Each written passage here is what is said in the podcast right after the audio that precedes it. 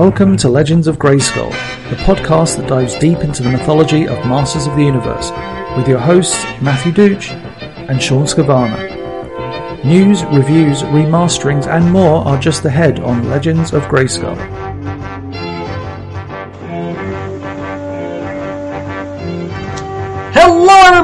Welcome to episode 84 of Legends of Grayskull, the fan podcast where we discuss the history, the mystery, the magic, and mythology of He-Man, She-Ra, Eternia, Etheria, Nora, Primus, New Adventures, Soul Adventures, Ladybird, UK Annuals, Golden Books, Mini Comics, anything and everything you can think of with that He-Man, She-Ra, Masters of the Universe, that Netflix He-Man and the Masters of the Universe logo. I'm Matthew. Here again with Sean Scavarna. Sean, how are we doing today?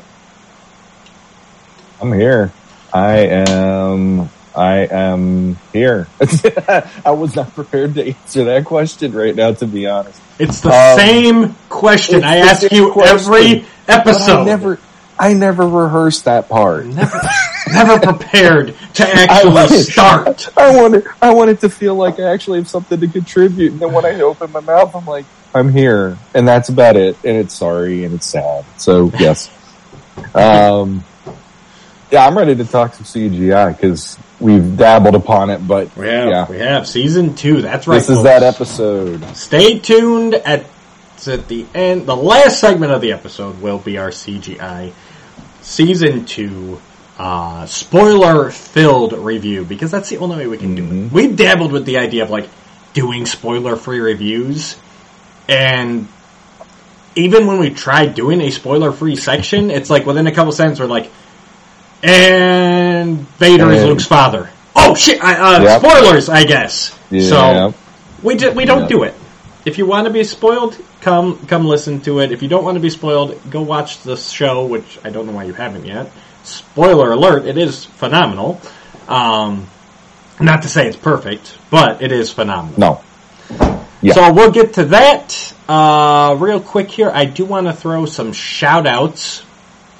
Uh, first off, I want to plug our good friend Ronald Zarigian, Mr. Skelly Vader himself, as most of you know him on Facebook. He does the excellent uh, dioramas. Uh, he does the uh, Motu Misfits though on those wood panels. Um, Mhm. I know I got a few. I think you have one, don't you, Sean? he gifted us uh, Yes, when we that's right. started Yep. our show. He gifted us. I have a merman from. That's right. That's right. So yeah, wonderful artist, great guy, and he is in a contest right now on DIYhero.org, vying for a grand prize of twenty five thousand to use towards his hobby. So you know, make it. He wants to kind of expand in woodworking and everything. Um, it's got a great write up on the website. I got the link down below. Uh, click over there. It's free to vote for him. The whole thing runs for two weeks. I think we're about day five or so. So get in there, vote for him. Everybody gets one free vote daily. So every day click back on and help him out. And then you can also get extra votes if you donate to the American Lung Association. So help out a good cause and help out a good guy. Win-win in my opinion. So get over there and vote for him. Link down below. Um, secondly, also to do with voting, if you notice, we got Mhm. the logo up top. Yeah, there. there's a theme here. we are in the midst of Legends of Grayskull presents Motu March Madness. For most of you that are familiar with the NCAA basketball world, they run their famous uh, March Madness tournament during the month of March. Uh, we kind of hijacked that theme, but we decided to use classics action figures. So we came up do with the help of our Legendati group. That's right, I used the D. Uh, eh, to help whittle all of the classics figures, over 200 of them, down to a Sweet 16, which is now vying for who will be crowned champion of the classics action figures. So, um, let me pull that up right quick here, and I will actually tell you who the Sweet 16 are. Uh, so we've got for our Sweet 16, we've got these are all the classics action figures. So Evil Lyn, Rattlor, Clawful, the original He-Man, Two Bad, Mossman, Whiplash, Beastman, Trapjaw, Leech, Snake Armor He-Man, Fisto, Merman, Buzz Off, New Adventures Skeletor, and God Skeletor. So, they are gonna, they each have a matchup every day for this first week. There are two games a day. The first game is live right now, and that, excuse me, that is uh, Evil-Lyn versus Rattlor. So you guys get to help decide which of these two classics figures will move on to the second round of the Mar- Motu March Madness. Really simple way to, to decide. Head over to our Legends of Grayskull podcast Facebook group or onto our Instagram account, Legends at Legends of Grayskull podcast. And just comment there who you want to advance. The each game will last for 24 hours and then a winner will be declared. Well, approximately 24 hours because, you know, I get distracted. But it should be a lot of fun and you guys get to decide. So for the first week starting today, Wednesday, March 16th, hopefully I get this episode out today. It depends on how much, how many F-bombs Sean drops and how much editing I have to do. But, uh, yeah. So we'll have, we got the morning game and we have an afternoon game every day from now through Saturday. And then tune in. We're going to go live either Sunday or Monday. We'll be sure to announce ahead of time and we'll recap each round of the tournament as it progresses. So should be a lot of fun. Help us get the vote out. Help decide your champion out of these Sweet 16 of classic figures. And as Manny Gonzalez pointed out, if you have a Facebook and an Instagram, you know, feel free to vote on both of your accounts. So, Mhm. Twofers. twofers, rock that vote. all right, I think that's all my plugs. Sean, you got anything uh, new, recent? You wanna you wanna plug, show off, Well, anything? Now's the time. I got, I got, well, you almost fell out. Got this bad boy the other day. Oh yes, the CGI He was, action figure of Trapjaw. he was one that I really wanted to get my hands on, Mhm. and yeah, I'm a fan. I love this design. I, I actually, I hope they do a Cronus at some point Yeah, I think because think I, I, really like his design too. I mean, they're they're doing Adam, so they might as well go Oh, for no, it. Oh, but no. then, Hey. You cannot hold that up to the screen and not shoot that missile at it. Come on, it's, I'll it's do our- it in a second it's our I want thing. this one's the one I'm most excited. Oh, he got something else Ready? too. Oh, I he's got- got, his CGI He-Man a top Cat. Battle Cat. Nice. I got a battle cat. I went into Target and they had a they had four of them. yeah. I'm like, oh yeah, we're doing this tonight. oh, but yeah, here we go. I'll do the shooting here. here we go. The action. Get it in there. or Action. power picture. attack. There we go. There we go. and he doesn't have the ability to the stop room. the show over there.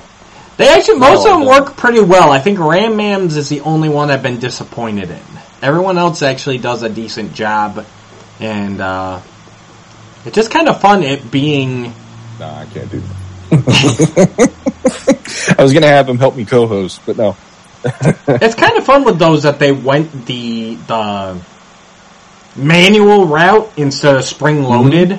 Um, I'm sure it's to help keep the cost down and the regulations and everything else. But I don't know. It's it's kind of a fun throwback because back in the day, yeah, we had spring loaded stuff, but not everything was. And it the toy industry kind of seemed to get to a point where everything was spring loaded, Mhm. and I don't know, Mhm. just kind of refreshing to see something different.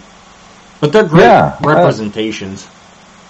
I mean, honestly, I never would have thought I'd want to pick these up, but after I got them for my son, now I'm like, well, geez, these are fun enough that I want to put some of these favorites at least on my on my shelf. I don't need it. I don't know if I need everybody, Yeah. but uh, I mean, um, like Man at Arms is kind of like a eh, maybe I'll get him, maybe I won't. Yeah. But if I see, um, uh, obviously Man-E-Faces, he's he's a must have at Yes. this point. So, Man, I think Yeah. Man-E-Faces and Orko were my two must-haves. mhm. Like, they're just on back. and Adam. Now that I know him the Adam it- looks with him, it's like I, I I would like him because again, if it captures the look of the show, and since how much I like the show, it's Yeah. like, well, there you go. It makes Yeah. me it makes me happy to have that. You Yeah, know, it's, been- it's just like a being a kid again. You have that representation right there of what you love from the cartoon you're watching or whatever. And that's what I've been doing. I've been trying to get every unique character.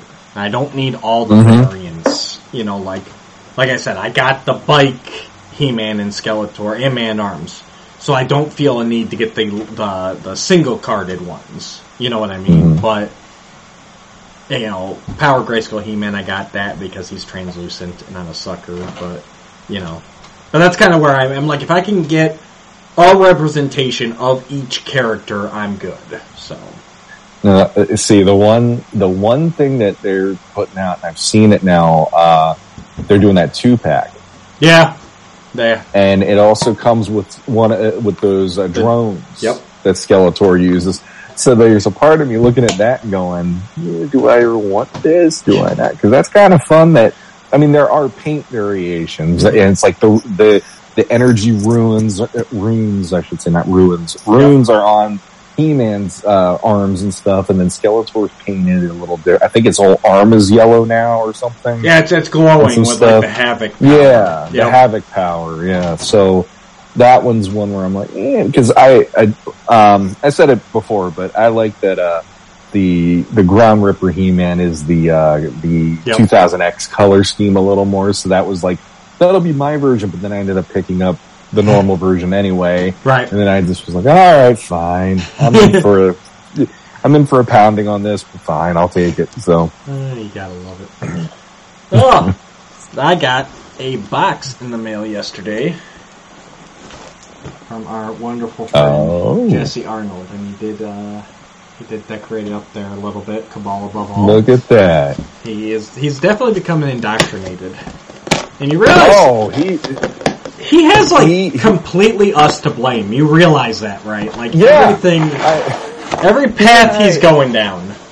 he it, what's what's funny is he, he started looking at the line by himself but i went over to his place uh, like last summer there was this one night we were hanging out and we were going through big bad toy store on our phones going hey here's a mythic legions guy i want here's this one here's this one and we were just doing that the whole night and, and maybe start like getting my feet wet into maybe i'll start wanting to pick some of these up and now he's getting shirts from Legion's Lair with his name on it. Yep, yep. He's going to all the comic or the, the toy conventions and ch- and chasing after the horsemen just like uh, Steve Bisciotti is half the time. It's like, my God, he's he's in for it. Well, not only that, but like my wife is gonna kill me. He became a patron Yeah. of them. He got like you know, yes, yes, yes. he hugged Steve at ZoloCon just as much as I did. So- yeah, yeah. Basically, the uh, the same path we'd gone down, and we're Yes, we're, we're yeah. sucking him down it. Uh, Ah. he- usually he and I follow each other in certain places when it comes to geekdom, so it doesn't surprise me. So yeah, so from Jesse, you got a lot of stuff. Yeah, he- oh, is this what? Uh, is this from the con? Yep, he hooked me up. We got uh, from ZoloCon. He picked me up the uh, skeleton, another skeleton Legion builder, so that grows. Yep. Uh, I got my first Orc Legion builder, which is one that I was after the sale. I'm kind of like, man, I wish I'd gotten a little bit more, and uh, so luckily I was able to pick that up. And then uh, Vorthog, who was Nice. a regret that I never picked up out of the Aether wave. So I think I now have most of the Aether wave. Um, Same here. yeah, really, and really the only one I'm still kind of after is Magnus. So, uh, and then he You want Magnus now? huh? Yeah, I thought That's I a told, I thought I surprise. told you that. No, because you said you didn't like any of the human characters for so long. But then I opened the night. Remember? Yeah, but I didn't know you wanted? Magnus then. I pay attention to your posts. I could have sworn I put that in the message that I wanted. I, I, I think you did, but I I was thinking Borthog, and then all of a sudden when you say Magnus, I'm like, oh wait a minute, you're now getting into my territory where human characters are okay too. This Right. is interesting. yeah, yeah, yeah. Interesting. Yeah, no, you can't Hmm. open a figure of Mythic Legions. Um, and and then of course Jesse, just being the good guy that he is, he also threw in a Cabal sticker, Mhm. which yeah, Nice. another another shameless plug here. But yeah, guys, if you're a Mythic Legions fan and you're not in the Cabal, there's really no reason not to. It's a, it, it is a mostly fun group. It's got its drama like every group, but if you're Mhm. into Mythic Legions, it is the place to be. Um, Yeah, I mean, the, the real quick about the cabal. If you want to see what the extent of this line is, you could follow some of the people in there and see what they do with these figures because they don't have to just be the figures you buy. You could, they, they turn them into something Yep, yep. where you're like, how, where can I buy this? You can't. It's one. There's this version and that's it. And it will make you appreciate the line even more. Absolutely. And then he also was nice enough to gift me Yep. a horseman uh, sword. Mhm. I don't know if it does it have another name or is it just the horseman sword. I think it's just a horseman I sword, but I could be wrong.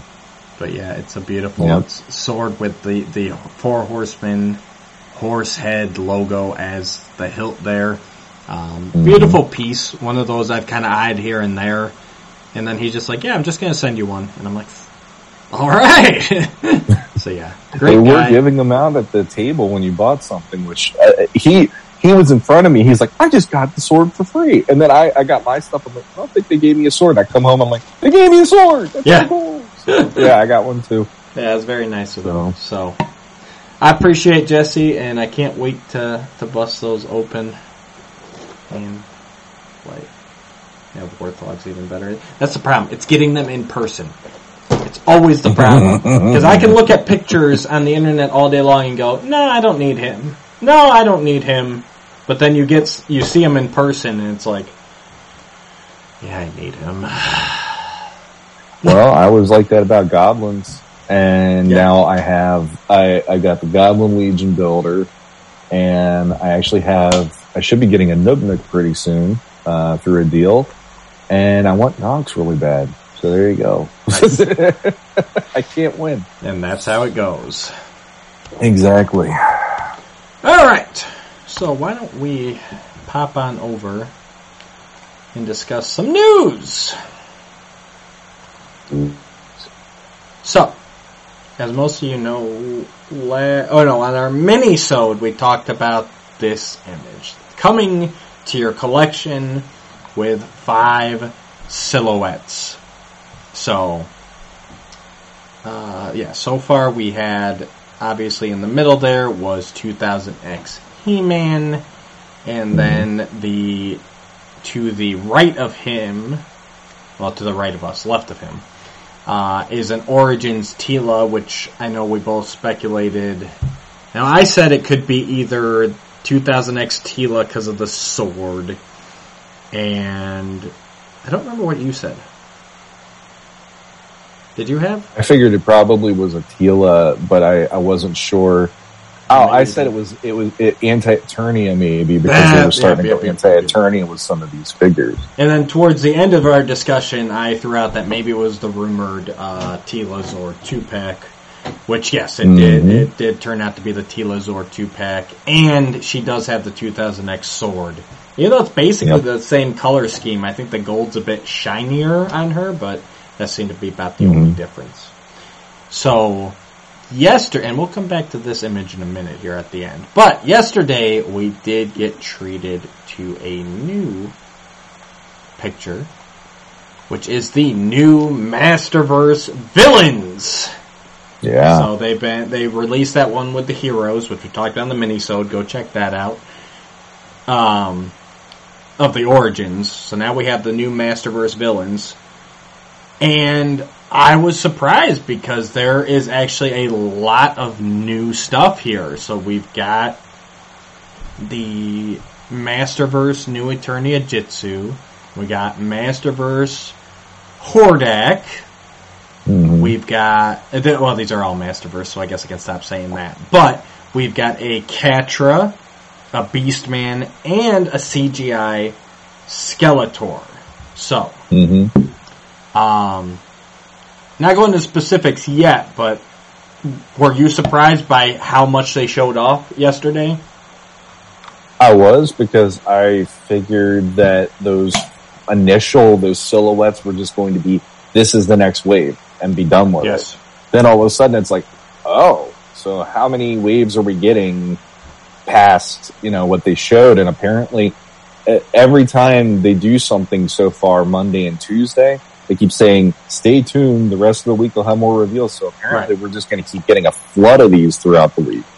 Well, I guess that's it because So, after yeah, after the surprised. Origins picture came out because that had the Sun Man three Yep. figures and then you know the two that were teased and then they also showed King Randor. So I was kind of expecting one like that with like all so okay, so that was the Masterverse or the Origins reveal. Now we had the Masterverse reveal.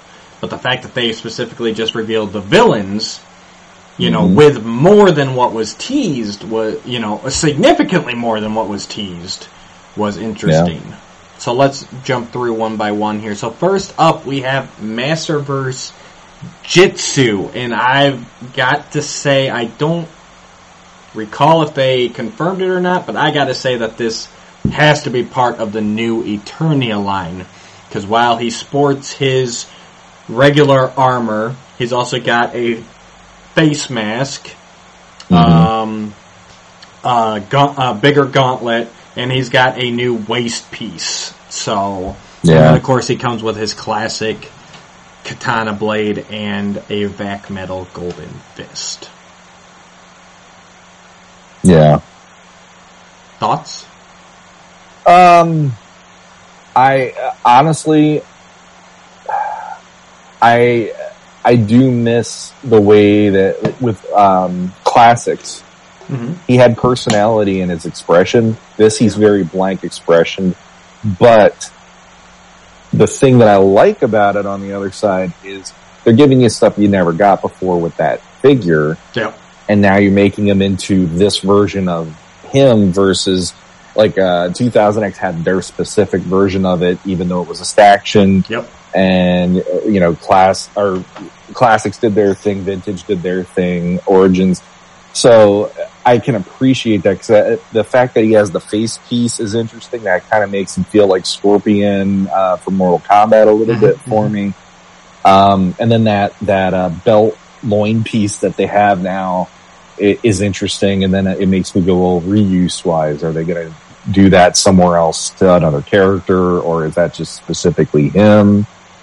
But I, I think yeah. that's it. The, the the little additions that they've done kind of help make him a little more unique, especially if you Mhm. consider by the end of the vintage line, you know, Randor reused his armor, Yep. and other than that, he's got the fist and a head. Like that's pretty much it that makes Jitsu special. I mean, even the. Mhm. I want to say even the blade was reused by uh, Ninjor, so so it's just kind of they've taken some steps to make him his a more unique character, um, and he does have the new hairstyle with kind of that bun on top. I don't even Top know what knot. is it. It's I guess, but like- I guess it'd be kind of maybe I'm. but top knot is usually more of like a round bun. I thought this is like that flat, flat top knot. I don't know if there's there's probably a good name for it that I just don't know. The, Uh, the of funny thing is, the bald man is trying to help you figure out what a hairstyle looks like. So it's it's the blind leading the blind. Trying to lead. well, that's it. It's I, I don't know. It's just it's one of those I haven't seen it. Uh, Oh, it's it's more like a sumo wrestler. Like that, Yeah. they usually have which that. that that should be given to that uh the new origins character because he's he's space sumo. I mean, but he's ninja. It's like all this stuff is coming to the surface now with these toy lines. It's like, yeah, in the eighties we didn't know what we were saying. We just put ninja or sumo on something and hope to God it worked for kids. Because back So- in the eighties, here we go. ninja was awesome. I'm probably going to say it wrong, but it, it but according to sumowrestling.fandom.com, uh, it is the chonmaj. It is a form of Okay. Japanese top knot worn by men. It is commonly associated with the Edo period and samurai, and in recent times with sumo wrestlers. It was originally Okay. a method of using hair to hold a samurai helmet steady atop the head in battle, and became a status symbol among Japanese society. Uh, Interesting. in the traditional Edo era chonmaj, the top of the head is shaved, the remaining hair is oiled and waxed before being tied into a small tail folded onto the top of the head. So yeah, that's kind of, they kind of made a ponytail and folded it up. That's a good way of describing Mhm. it for our audio Mhm. listeners. Um, but yeah, it's it's it's interesting. Like I said, they've taken some steps to kind of make him a bit more unique. in my opinion, this is the weakest of the reveals. Um, Granted, Jitsu has never been like a fan favorite of mine, so I'm sure that plays a part in it. But um, it's one of those. It's like he looks good, but he's not a must-have for me. Yeah, the, honestly, like the vintage classics and 2000X were that was more like ooh, mm-hmm. like visually stunning. And this one for me is definitely like a few steps down from that. It, just the way I think when I think Jitsu, I think more in you know classics or or 2000X, I guess. And this is like we're getting them. That's cool, but it's also weird, like you said. Is it New Eternia or is it just their version of Jitsu? Because he didn't show up in Revelation, so this Sure. is like a whole open world idea of okay, what are we doing with this figure now? Absolutely. Yeah, I. That's why I, I gotta kind of go to New Eternia because that's like those have been the subsets revealed so far. Like he doesn't Mhm. really fit into anything else. I guess the closest would be that the 2000X Staction did kind of have a similar waist, you know, that rope belt with the the pads, but Mm-hmm. but then they've changed enough, so I, I think it's going to be New Eternia. Mm-hmm. Time will tell. Yeah, it makes sense. Uh, next up, we have the ruthless leader of the evil horde, Hordak. This one took me completely by surprise. Um, number one, that he, he is blue with the white face. Uh, he, and, and, and the accessories. He- so he Mhm. comes with the cape, which they have been doing amazing work with those capes, the, the fabric on this line. He comes with two alternate hands. He comes with the arm cannon with a blast effect, with that robotic uh, three fingered pincer hand that he has in a lot of the She-Ra episodes. Uh, He comes with a crossbow with a cool energy effect on it, and he comes with the bat shield. Wow. this one this one blew me away. Like this is a must get for me. You know I love my filmation Hordak. This one is very much that. Um, along with the cape and everything, but and I love I love the crossbow, which I'm not a huge fan of the horde crossbows. Even though I loved them as a kid, they just but something about the way they did that, where kind of what we all did, because the crossbows popped, but they didn't actually shoot anything. So we all kind of imagined that they were shooting like energy blasts. But the way they actually mm-hmm. did it, where it looks like an energy arrow, like cocked in there, and the eyes glowing, I thought that was a really neat effect. Um, that is kind of what I imagined happening as a kid. Mm-hmm. No, I, I, I'm wondering, are they going to have him more like uh, the way they did like Trap Jaw and Triclops, where he's a deluxe figure, or is he going to Yeah. just be here he is, and they're just going to have the stuff in the box in the, That's- in the standard box? It's a lot of stuff to come with. I thought about that. I, I'm leaning towards he's probably going to be a deluxe, that's slightly higher pri- price point. hmm Yeah, I don't know. Like it- there was somebody that did a uh, comparison, and I, I wish I, I had the photo up right now. I saw it earlier today. They they showed um, the the SDCC Hordak from Classics. That was the Filmation color Yeah. scheme. Then they showed uh, Classics Hordak. Then they showed the Super Seven Hordak that they came out with. Then they showed um, uh, what was it, Mondo, and then they showed this one. And yeah, this one I think for the, at least the face sculpt is a little like, oh, for me, it, it, the face doesn't wow me, but the amount of stuff in it is like, oh, um, if even if the face doesn't wow you, like I we had the same problem with. uh uh, Origins He-Man and, and Skeletor when they, those came out, and then they had different versions that came out later that looked better. It's like, you know, it, maybe there is a chance they'll do a different Hordak. You can swap the head off or something. Maybe. Because it just feels to me like his head is almost like pushed from the sides. He's almost too narrow looking compared to the way that I view him from like the original, also filmation and everything else.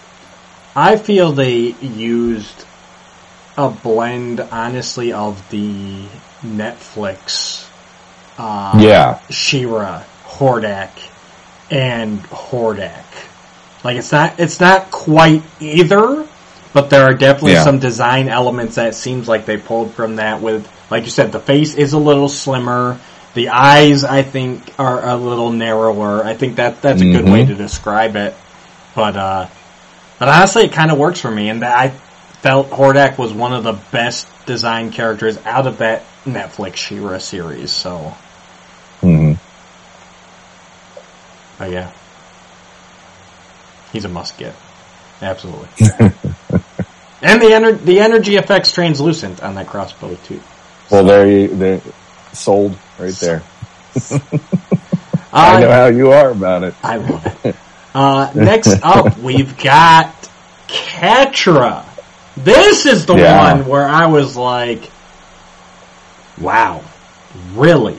We're going there. Mhm. Like, we knew they were going to launch that She-Ra subset. You know? Mhm. And you know what? It just occurred to me. Maybe this Hordak is going to be in the She-Ra subset, and then they release the Gray Hordak in, you know, the the He-Man subset. It's possible. You know, because they're. I guess that's kind of with them doing She-Ra. I didn't expect them to do a whole wave of She-Ra. Like I just Mhm. figured it's like, all right, here's She-Ra. Then maybe, you know, then maybe we get Catra or Glimmer or like you know peppered throughout. Mhm.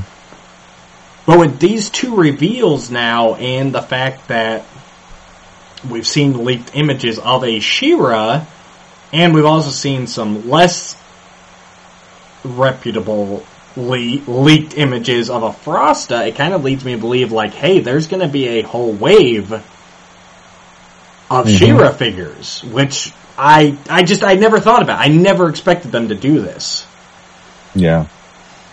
but uh, yeah, it'll be. Uh, uh, I mean, who knows? By the end of the week, we might even know She-Ra's on her way. For all we know. Uh, we'll get to speculation right at the end, but yeah, I'm on I'm on the same mindset. But yeah, to, back to Catra here. Uh, so, and here's the other surprising thing again. Okay, Hordak came in blue. Like that's that's a Mhm. pretty that's a pretty easy variant to do without even stepping on NBC, DreamWorks, or Universal's toes, whoever they are now. hmm But this Catra is pure filmation. She is in her red outfit, you know, the skirt, the the the red cat mask with the green eyes, the black hair, purple cape. Mm-hmm. Um, now she does come with the toy inspired cat shield, which looks great, and they made it bigger, which I love because those She-Ra shields. Yeah, say that three times. She-Ra shields were always they were a small shield, and classics continued them in that scale. I actually like the bigger looking shield here. It looks more effective, more battle ready. yeah. Um, and then she also comes with this staff, which is silver with a green jewel on top, which I want to say is from something, but I can't place it. I want to say it's probably from a Filmation episode or maybe a mini comic or magazine. I, it looks so familiar to me, but my mind just cannot place it. hmm Yeah, I I was actually like you. I was I was pretty surprised out of anybody who were going to see her. Mm-hmm. Um, but it, the the thing is, like, um, there are people out there that are like, oh, you could put these in with classics, and it, it- you know they they kind of blend in in, in that way. And so when I saw that one, I'm like, my God, that that is that's a really good case in point. When you Yes. see her, and it uh, like you said, there is that leaked Frosta image that's out there. It's like when you look at some of those, it's like, man, those actually they could pull off being right there on your shelf with classics, and you have no problem if you don't want to buy the uh, classics if they're too expensive now. Right. But yeah, she she looks like there is nothing about her that I looked at and said this isn't right or this makes me a little. It, all of it was like, yeah, that's Catra. There's Right. no way around it, and I was I was pretty impressed by that. And I am someone who never managed to get a Catra figure from Classics, and that's exactly what I thought when I saw it. I'm like, I get to get a Catra figure to fit into my collection for Yeah. twenty-two dollars. And I think she's Mhm. easily up over a hundred now, the classics version. So hmm it's a win-win in my opinion. But yeah, I'm loving her. The only thing that gives me hesitation is that they don't show her with the mask up. Now, I, I Hmm. not to say that it doesn't go up, but I'm just a little nervous that it doesn't. You know what I mean? So as I- long as I I can would- set that atop the head, I'll be good. I would probably look at the Jitsu figure and go, well, they showed that that comes off of his mouth, that faceplate that he has. So um, I'd say you're maybe better than 50-50 shot of that's something you just pop on and pop off, just like classics. maybe. Yeah. Yeah, But if, I agree. They didn't show an alternate head. But if you- or at least, you know, an unmasked. If you zoom in, I do believe there is a shadow, like on her on her cheeks. So it, like it doesn't it doesn't look sculpted to her face at Mhm. least. So that gives me uh, reason good good reason to believe that it's removable. But I, I would also love to see a picture of it moved. um, and then next up, last up, no, the second to last, we have the Beast Man. Mm-hmm. What you think about Beast Man? I Beastman. I, I'm just gonna say Beastman is one of those characters that in my mind I have this version of how I feel he should be, and the closest I ever saw was 2000X, and this one is like it's almost like a hodgepodge of Masterverse and and 2000X kind of had a weekend away in Vegas. this, this is the version of that you get, and I I, I like aspects of it but I, I I like that there is this fur trim you could put on them now, so there is that like like a pelt. Yeah, It, it looked like there was like this fur piece. I don't Yeah. have it in front of my face, unfortunately, but there there is a, a fur piece that does add a little something to it, which I think is fun. Um, I, I actually I like it more than not, but like I said, just in my own head canon, it doesn't fit in. But with what we've seen so far, I, I want to see him in scale. That's the other thing. They don't really have him next to another figure. He looks like he'll be a little bigger, but maybe I'm wrong. yeah. I mean, I s- I think.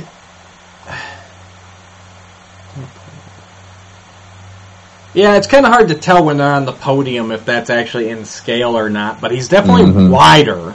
Like he's wider Yeah. than Catra, obviously, even wider than Hordak and Jitsu. Um, the legs look more muscular. But yeah, it's it's it's a good looking figure. Like you said, it's got that fur pelt with the Mhm. the harness that's very inspired by the original Mark Taylor concept art. And then it comes with that that helmet that looks like the bare head of that concept art, which is kind of interesting, right? Because you think Mhm. if they were going to go there that they'd just do that as a head, but instead they do it as like a helmet piece for Beastman, which is an interesting interpretation. Um, but the fact that you get those pieces to kind of make him look a bit more like that concept art, but then you also get everything to make him look like the vintage Beastman. You get the the toy-ish, you know, harness. You get the shoulder pads. You get an excellent head. You know, I even kind of ha- like how they updated the loincloth with that little piece piece of fabric with like the rune, rune symbols on it. Yeah, You know, I like that too. the, Yeah. He's got the whip. He's got the bulk. He's got he's got everything. You can make him the version of Beastman you want him to be. Oh, and then he comes with Mhm. that that spiked bat as well. So, which is um, the first time he's come with an alternate weapon Yep. that I could think of. Right? He, he's Yep. always had the whip. Otherwise, yeah. Yep, exactly. So, yeah, he looks like a massive brute of a figure. And again, as someone who doesn't have a Classics Beastman, I think this will look really good on the shelf with my Classics collection. You know? And that's, that's kind of seems to be the niche that they wanted to start this Masterverse line off as. And, like, for me, the Revelation figures don't quite fit in there. But what they're doing now is really starting to hit those points where it's like, okay, this can be my Beastman. I love the Revelation Beastman, but that is clearly Revelation Beastman. Like this Mm. one, I can do him up right and have him be the Beastman on my shelf. Yeah, when when they revealed the uh, images of that yesterday, I did see there were there was somebody in one of the groups that he said this was an easy pass for him because the Revelation Beast Man is the one he wants the most. And I just kind of sat there scratching my head. I'm like, that's your opinion, and there's nothing Yep. wrong with that. But I'm like, my version of Beast Man will always have he will have like the harness on Yep. him and all that yeah. stuff, and it, uh, you know, it's like that. That's part of what made him so he, he looks he looks uh, just menacing with that on, and it, Right. it it plays up like the main, like you know, he's the king of the beasts in that way. And you know, it's like Revelation did their thing, but it, it, that design never really worked for me compared to give me the traditional version. So Absolutely agreed. And last up, we have in a, yeah, I guess you could say big surprise, but that we also kind of called it. We have CGI He-Man in the Masters of the Universe Skeletor done in the Masterverse style. And obviously it was teased right from the beginning that they were going to do CGI characters in the Masterverse style. And we were all very curious as to how they would do it. And I think they nailed it. They, it is Mhm. not just the Masterverse aesthetic painted in CGI colors or anything like that. There is definitely a lot of new pieces on here, and it it's got that chunky Pixar ripoff Mhm. aesthetic. So hmm absolutely wonderful. hmm yeah, I I what uh, what is it that the girls do the squee thing that they do when they're excited? I literally did that in my car when I saw the photo yesterday because I had no idea. We knew we were going to get him as in as in CGI characters. We didn't know we were going to get Skeletor this quickly. Right.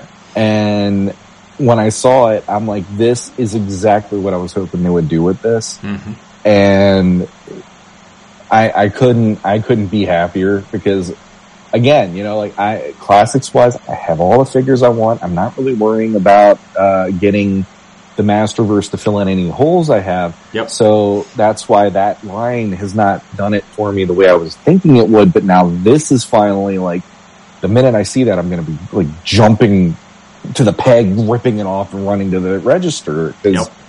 uh, these new figures, like I showed off Trapjaw at the beginning and, and Battle Cat and everything, they're great. But for me, being who I am, this is exactly what I was waiting to see if they would, if they could knock it out of the park or not. And they absolutely did with this image. Absolutely, the little detail. The paint is phenomenal. All the little, the Havoc energy on the Havoc staff, you know, on Skeletor's neck, the the Mhm. belt piece, the the skeletal hand, like it all looks phenomenal. They even have the chain going from The the. Havoc staff to Skeletor's wrist, as we see, you know, Uh-huh. end of season one into season two, where he's you know fully committed, chained everybody to the power of Havoc.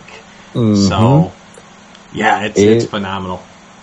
it, every every single level that I could have hoped that they would do that with this, they did. And for me, being who I've been ever since they put out Origins and every all this other stuff, Yep. I was like, just watch. There'll be something about this that even I'll be like, come on, you almost got it. And it's like very first time I can look at it and go, you got Yep. it. That's amazing. Yep. I So can't, and I cross can't wait to fingers, He-Man rest of them. works too. Yes. Exactly. That I, I hope this week we see a He-Man at least for that part.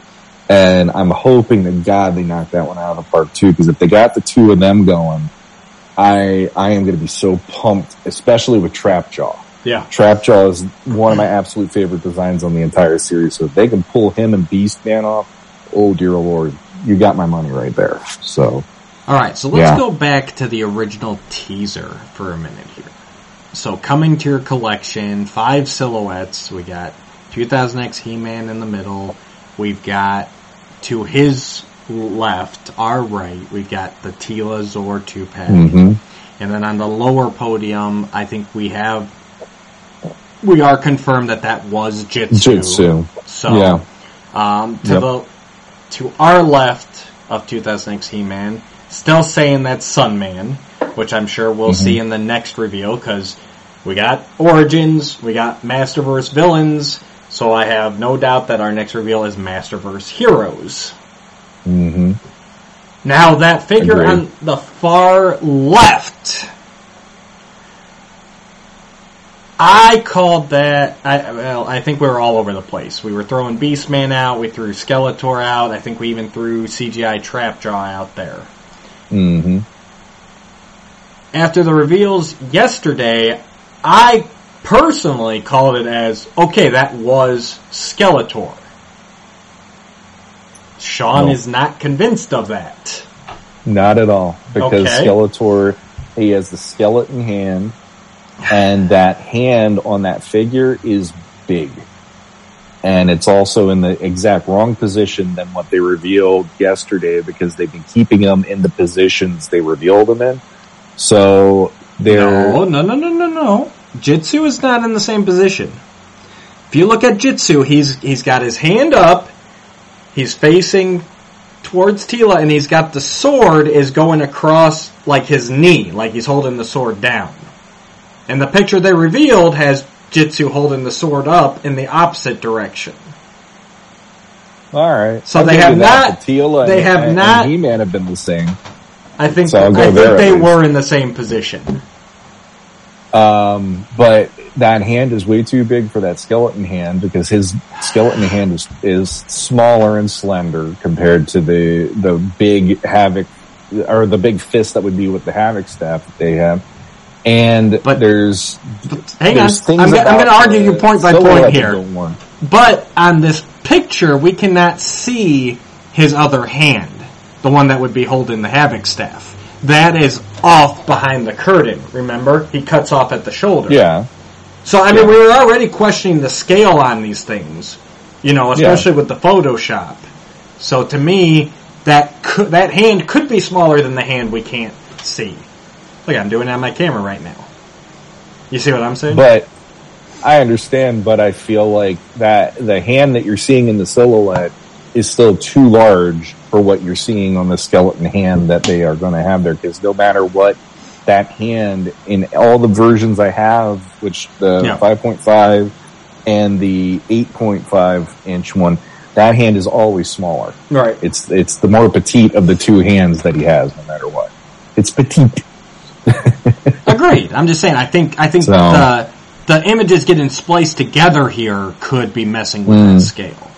Um, It- and then what was- possible. What was your last point? I'm sorry, I cut you off because I wanted to get to that. There, there's thing like uh, he stands upright and he doesn't have the hunch the way that the, I feel like there's a hunch there, and you're only seeing bits of like hairs coming out the top of that hunch of where the hair would be on the figure. So I'm still I'm still figuring it could be a CGI Beastman, or there has been uh, a leaked thing that possibly it could be another version of Beastman somehow. With I don't see why there'd be another version of Beastman uh, when we already have the version of Beastman that we talked about Right. on this episode. So the other option is, I guess, I guess no. I still think it's CGI something because those hands are so big, and Right, that's is definitely a trademark of those figures. It feels like- series. It feels like a CGI aesthetic. I completely agree there. But Mhm. that's my thing. So, but if they've revealed the Masterverse villains today, like the only thing I can think of left to reveal is the Masterverse heroes. hmm And to me, that silhouette does not fit the heroes at all. I don't know because the other thing too is Unless it's a new If- Eternia hero. it, well, there, there's a potential of that, or there is a potential that maybe they're not revealing everything, even if they're doing the reveals. Because uh, the the way I'm looking at it is, okay, if we have Hordak and we already have Catra, that's two She-Ra possibilities. Yeah. And then if we have Frosta potentially and maybe She-Ra, that's two heroes and villains for that wave. So if they're doing CGI, then the chances of if they do He-Man and my guess would be Teela, just throwing it out there, or or Man at Arms or Ram Man.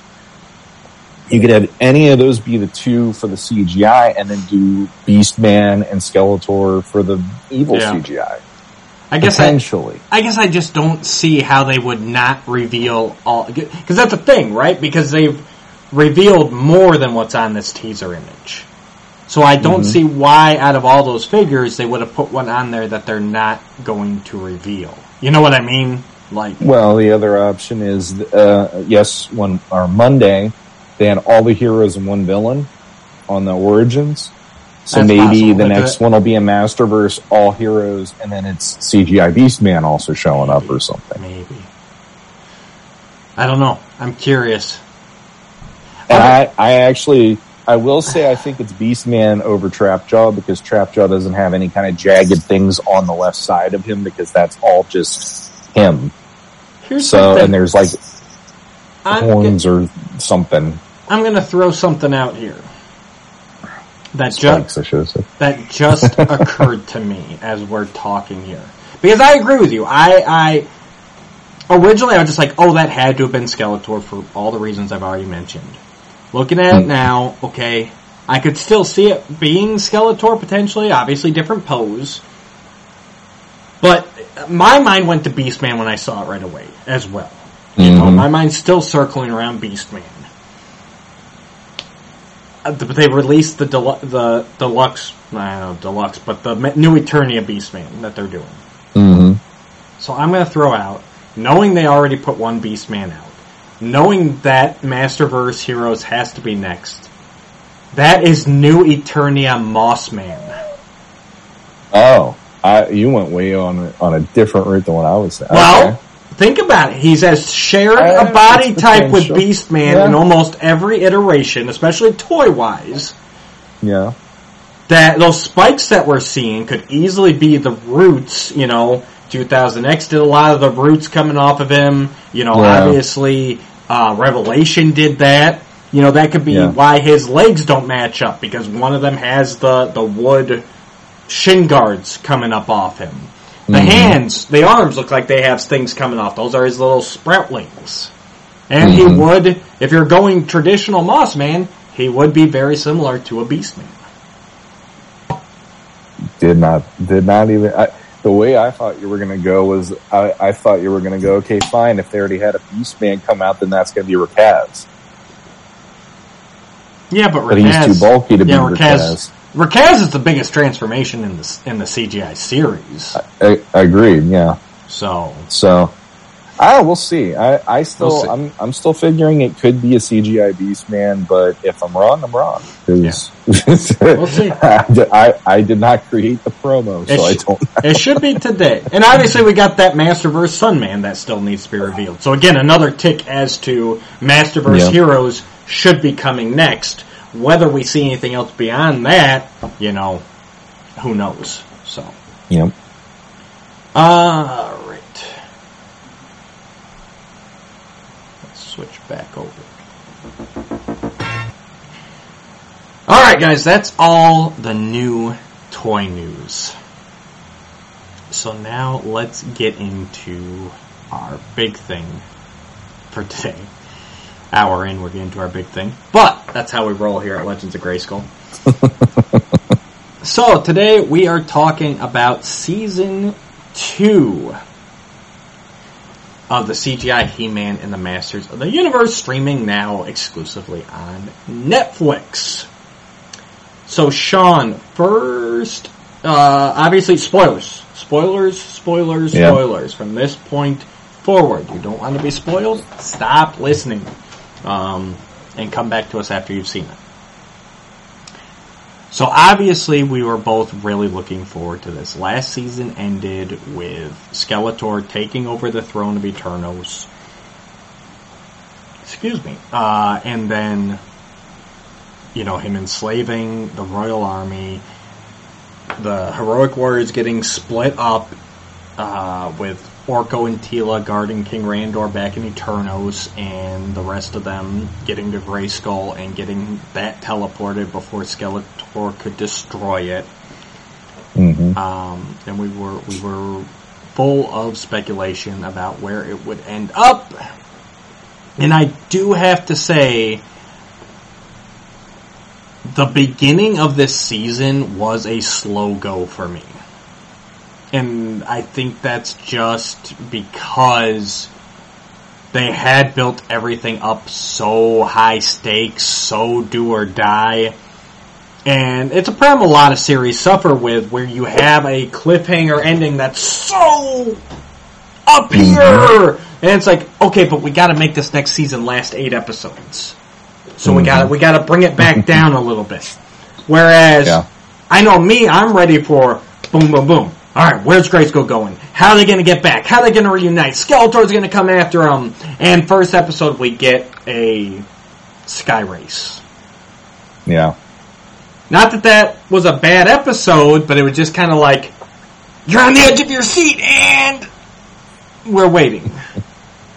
Yeah. You know? Yeah, and uh, um, we we talked about that. You know, e- season finales and then season openings Oh, usually there's a juxtaposition there every time of they're not just going to have it like oh the heroes are just going to launch an assault on the palace because Skeletor's in there and all that stuff.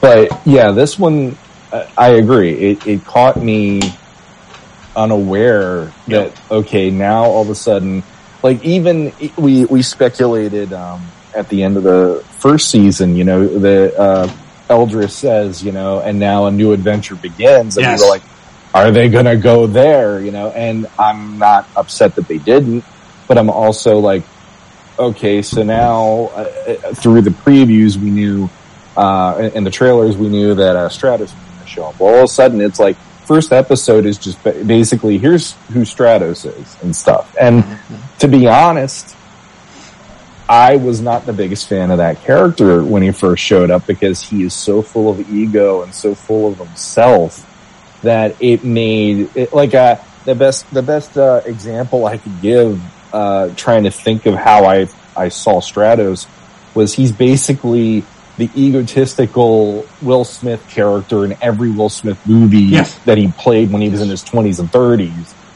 And thankfully we get a bit of a character arc with him throughout the season. And at the end of the season, I can appreciate him on a different level and I like him so much better. But he is a character that when he shows up, he just chews the scenery constantly. And it, it, it- for me, he grounds some things to a halt because the, it, there was no character that did that the way he does on the first season. Like there was n- eh, even Skeletor. Right. Skeletor was a ham, but you loved how hammy he was. You loved how over the top he was. That's how Skeletor Skeletor's played 99% of the time. But when you have a character like Stratos, then all is hey, how you doing? Adventure and all. It's like okay in doses, but man, the whole episode was just like, and and and the thing was, he just kept coming back, and Ram Man being annoyed with him was great because he she was kind of feeling like how I felt after a certain point. It's like Adam, get him out of here. It's like yeah, I don't blame you. Um, See, I guess well, let's just let's talk about we're spoiler filled, so let's talk about Stratos' character arc throughout this because I know that's a big point. Like the show starts off with him, he's cocky, he's full of himself, he takes on He-Man Yeah. in that sky race. I guess for me, um, like there was enough sewn in there where I'm like, I need to find out more about this character. Like I was intrigued with Stratos, like after that 1st Mhm. episode. You know, he mentions he newly became the king. He's very aggressive, very cocky, very full of himself. And so I'm like, okay, where are they going with this? Because that's what I felt. I felt I, I could kind of see that character arc coming, and I was curious how they would go with it. And you know, I was speculating initially that Stratos was going to betray the Masters of the Universe. Like I really felt Mhm. they were setting him up for that. He was at he was at odds with Adam. You know, Krass did not like him at all. You know, he was kind of he was that wild card, right? yeah, And then he goes out and he starts recruiting traditionally evil warriors, right? He Yeah. recruits Mis- Yeah. He recruits Webstor, he recruits Gary the Dragonfly, who is shown as, I don't know if he's shown as a villain necessarily, but he was definitely the antagonist for an episode. Mhm. So, you know, I know I messaged you after watching that episode where he gets he gets captured by Skeletor and I'm like, is he under Skeletor's mind control? Is he going to join with Skeletor? Like Mhm. I really felt like they were setting him up to be this this double crosser. And it was actually kind of surprising at the end there when he really played a pivotal role in the victory, you know, Mhm. by bringing his team together. So Yeah. it was an interesting arc for him. And honestly, I still want to know more.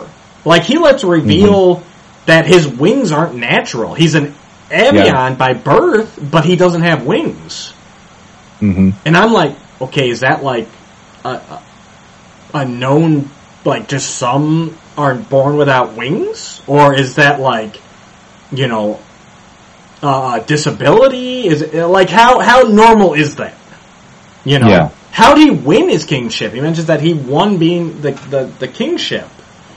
Like so, Mhm. so for me, I guess, I guess it worked for me. He got humbled. He became a better person, and I want to know more about his backstory. Like, I, I think there's still a lot of intriguing elements left on the table there that I hope we find out more of. Well, he he's one of those characters that until he showed his soft underbelly with the whole thing, you know, him confessing his wings aren't natural, and and he's actually like, you know, what are they going to think of me if they find out I'm not like everybody else and all? It's like that's when you finally got me going. All right, I that's that's interesting, and all this bravado and ego He's is overcompensating. him overcompensate exactly. He's overcompensating for what he, he feels he's lacking in order to lead his people. But it was it was very like that was just very tiring after one episode. And I thought oh how many more of these eight are he will he be in? But yeah him doing that whole thing where he it, it almost reminded me of uh of Deadpool 2 where he recruits X Force it's got this all these characters that are these you know the the the misfits Yeah. I'm gonna get them all, and we're gonna be the thing that saves the day. And I love when he shows up; it's all horribly done, and they're all like they, they show. Um, Yeah. like, I, I like how Webstor takes the place of Man Man at Arms in their intro, and Webstor shoots out the webbing like Man at Arms shoots out the box. Yeah. And he ends up like everybody gets tied up in his spider webs. They're all hopping around through the rest of their trail, and I'm like, I love that it shows oh, Okay. none of these people came together actually, like they trained, the masters trained in the Right. first season so they could be a functional group. And he just brings these people together just figuring, I have people, we'll win. Yes. How? Oh, who knows? They, everybody will fight each other. We'll Oh, figure that- it out later. You know? That, that scene, yeah, he does the introductions when he shows up in the final battle there. They all do like the pose, like the intro Yeah. for Adam and everybody, and then it's got the cardboard Stratos! cardboard and the heroic warriors, and like heroic falls off. like, yeah. no, I was dying. It's like- it was great. I'm like, yes, this is how you do comedy in a master's property. like it's just like we had this huge battle of Avion. The, hmm the masters are getting their butts handed to them, and then he pops up and does a silly intro. It's like, what a great, well-timed tension breaker for the kids, you know, and, and it was funny. Like, that's the thing. It's just, it's, it's, it's not derogatory. It's none of that. It's just, it's, it's humorous. I'm like, Well, it- I was dying laughing. Even even uh, in that moment, I like the Skeletor when he shows up. Skeletor stops fighting. What am I looking at here? And I love that that just takes him completely out of it. And I think uh, what what you were just saying, it's a great way to segue into this comedy. Yes. This this season for me, and I I know you heard me about this, but I was shocked at how much of the eight episodes had more comedy than I would have ever expected. Because the first season, the comedy wasn't really like as broad as it is in this. It's very much like there are parts of episodes that are Yes. filled with them and you're just sitting there going, this wasn't how it felt to watch first season. Like I, I can't think of a specific episode in the first season where it took that much out of it to really do a comedy piece. And here we are in season two where that actually, it rattled me. It actually Mhm. made me go like, I don't know if this is going to work for me going forward, depending they're like crossing a line of balance for me with the story, the tension, the the characterization, and all of a sudden we have moments like He-Man and and Skeletor having to waltz with each other because Yep. they're not allowed to be violent on a on a train. Now, To and then we have also Gary the Dragonfly, which is a character that I, I've ranted about personally to Matt. But he's a character that for me, I'm like, why did they go there? Why couldn't they have done? Uh, my my personal favorite would have been Spidor. Have Spidor show up, even though that's also then with a, team with Webstor, which doesn't quite make Well- sense. So I get why they didn't maybe go that route. But there's there's these things where I'm just like, okay, like I don't know why we had to take such a veering I- off into the right or into the left of how comedic this one is, especially I- when the stakes were raised as much as it was at the end of the season. Well, I think I think that I think that's directly a part of it, honestly, because, like we talked a little bit about, because season one ended on such a high stakes moment. Yeah. I feel they kind of overcompensated in the okay, we gotta we gotta bring this back down a little bit. You know, at at the heart of it, this is a show for children. I think the first season did a great Yeah. job of having humorous moments.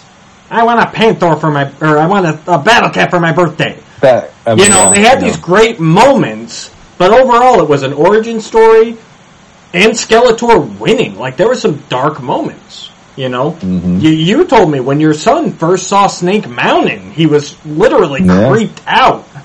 Yeah. So I think it's the team trying to find the right balance. Mm. And because season one was so high at the end of it, tension wise, like you can't, you can't keep that high that long in a kids show. You know, supernatural. You can get up that high and you can stay that high for the last five episodes of a season. Great. Yeah. This is for kids. House of Shokoti. You know, we need to interject, you know, Cringer hitting a one-liner here and there. Right? Or Ram Man. Yeah. Ram Man, Mhm. somebody like we have to do something to break the tension for a minute. Let the kids know, huh? No, it's okay. They're still cracking jokes. Everything's going to be Mhm. fine. You know, and I think that's kind of what this was. You know, in the decompressed storytelling era, where instead of a line, you know, to break up Stanley getting wrapped up by Darklings and sucked through a door, which should freak any kid out. It freaked me out Mhm. instead of one line from Cringer to to break that tension, okay, out of eight episodes, we got to throw an episode in here to just kind of, you know, oh, okay, like they're, it's fun. And I- now, I- granted, I didn't have, I also didn't have the same level of reaction as you did. Um, I will say, uh, let's start with He-Man Skeletor dancing because when I was watching this for the first time, um, obviously I wake up early in the morning and I did have to work the day that it premiered. When I got home from work, before I had to pick the kids up, I did throw on the first episode. Watched the first episode, started the second, ended up dozing off during the second. Not to say it wasn't good, just I was tired. So, I wake up when the alarm goes off that I gotta go get my kids, Yeah. and all I see is He-Man and Skeletor dancing together. yeah. Okay, I don't even know what episode it's on. I just turn it off and I go get my kids, and I'm sitting there like, I was thrown by that. Mm. I was like, what? wh- Where are they going with this? What are they turning this into? I think that was probably the closest I got to your reaction. Was waking up Mhm. out of context, seeing that scene. But then when I got there in the train episode, and they explained it, you know, Mhm. well they they they have to be nonviolent on the train, otherwise the, the whole train's going to blow up. You know, Mhm. they can't stop the train. They can't be violent. Anything they do that's shown as like any sort of aggression towards a train equals kaboom. And they need that Yeah. piece of the sigil of Hiss. And when they get to that room, the robots are dancing. Yeah. When in Rome. It yeah. worked for me. It- I, I don't know what to say. It worked. For, I'm like, see. yes, it's uh, yes, it's silly, but they gave me a reason. They- You know what see, I mean? one- and uh, real Yeah. quick, sorry, just and when He-Man Skeletor to get closer to the sigil piece, twirl me, please. Twirl, me, please. yeah. Twirl me, please. I mean, that's just. I, I was laughing. I couldn't help it. I'm like, okay. Yes, it's stupid. It's silly. yeah. But in universe, it works, and that's that's my biggest thing. Always is does the logic hold up in universe? What what gets me, I think, more than anything is I think it wouldn't have bothered me so much if that wasn't the beginning of three episodes in a row where I just sat there going, that's my problem with this season. It's like the first episode, it was a fun adventure episode. You have, you have Yeah, you know, the, the race with Stratos. And we get a new power for He-Man, which I wanted to bring up too, because Yeah. that was actually really freaking cool with the surfing on the power sword because of how freaking big that thing gets on the, the show, which is great. Yeah, and But calling down the power to create the lightning so that he can surf on it. Riding the lightning and all. Right. Yeah, I love It it. worked, And, um, it, it gave it limits too. Like he can't just fly, but he's Yeah. kind of it's it's more of a. I don't know, more of an Iceman even. Like he creates the ice to surf on. Like He-Man's creating the lightning to Yeah, surf on, not just. I can't just hang out there in the air like on my power sword. So yeah. I will But- say though, But before you move on, well, I know a lot of people did, and I did as well. They really messed up because that power sword on the toy attaches to He-Man's back with a peg, yep. and the peg is not the same size as the foot peg. If they had, they just think about that foresight of making the sword so that He-Man can actually like you can peg it and you can cruise him around. I actually, I want to say, uh, if I remember right, it was Scott Baker. He posted in one of the groups. They all he did was he just drilled just a little bit Yes. into the foot, and he got it that he could do that with his He-Man now, and he was the happiest person. And I'm like, I don't blame you. Yes. But like we have, we have the next episode is the train, and we have the the waltzing part, which that I don't think would have bothered me so much if the next episode wasn't also the Gary the Dragonfly thing, and then the episode after that is Right. then Skeletor's birthday. So Gar- Gary the Dragonfly. I, I will say before we hit that one, I will say that uh, you and some others were the ones to go. Look, give that Skeletor's birthday one another look because you're just it, it- you're coming out of a streak of these episodes having so much comedy, and when I watched that by itself with my son, mm-hmm. like the next day, I'm like, this actually is a really good episode because it, it not only is it fun to see Skeletor in a situation that Yep. he can't get his way out of and he's just dealing with it, but Duncan gets the, the spotlight Yes. and it's a better episode for him than anything they did in the episode where he, uh, he started Orko up in the season Right. one. no, I, So uh, completely like that episode more this time around. That that I'll I'll take it away from being too comedic. It is funny, but it's got good moments. yeah, But and it's yeah, and it's got the some. Dragonfly, Let's do this. Well, well, you dove a little deeper into Skeletor's birthday, so we'll start there. So yeah, so they start Okay. off the episode in the palace, right? And and again, I don't know if it was just the mood I was in that day, but like I was cracking up the whole way through. Like Skeletor's birthday is one of the top episodes of the season for me because I think they really hit the comedy in that. But at the same time, so you know, it's starting with Skeletor's birthday, and he's making everybody give him gifts, and you know, Yep. he's upset about not getting a battle kit. I said I want a battle kit. I said I want a battle kit. Yeah. Like, why isn't you know? And, and and think about it from the kids' aspect. Like, how many birthdays did you have where you're sitting there like, these are cool presents, but I didn't get the thing I wanted. Right? Yeah. Like again, for the kids, that's a great like, dude, I get that Skeletor. Like, you and me, we're you know, I got you. So Yeah. and then and then the introduction of the the the Panthor cycle, which hmm they call Pain Thor in the series, yes. which is interesting because I actually had to go check my box, and he has that cycle has always been called Painthor. Mm-hmm. with the I in there. I guess because it actually has both. It's got Panthor, and then underneath it's got Pain Thor. So I was just assuming that you know Panthor was the English, and then like the foreign language, you know, like it was a dual language box, and there's Mhm. a country that calls him Panthor, but apparently it must be the other way around.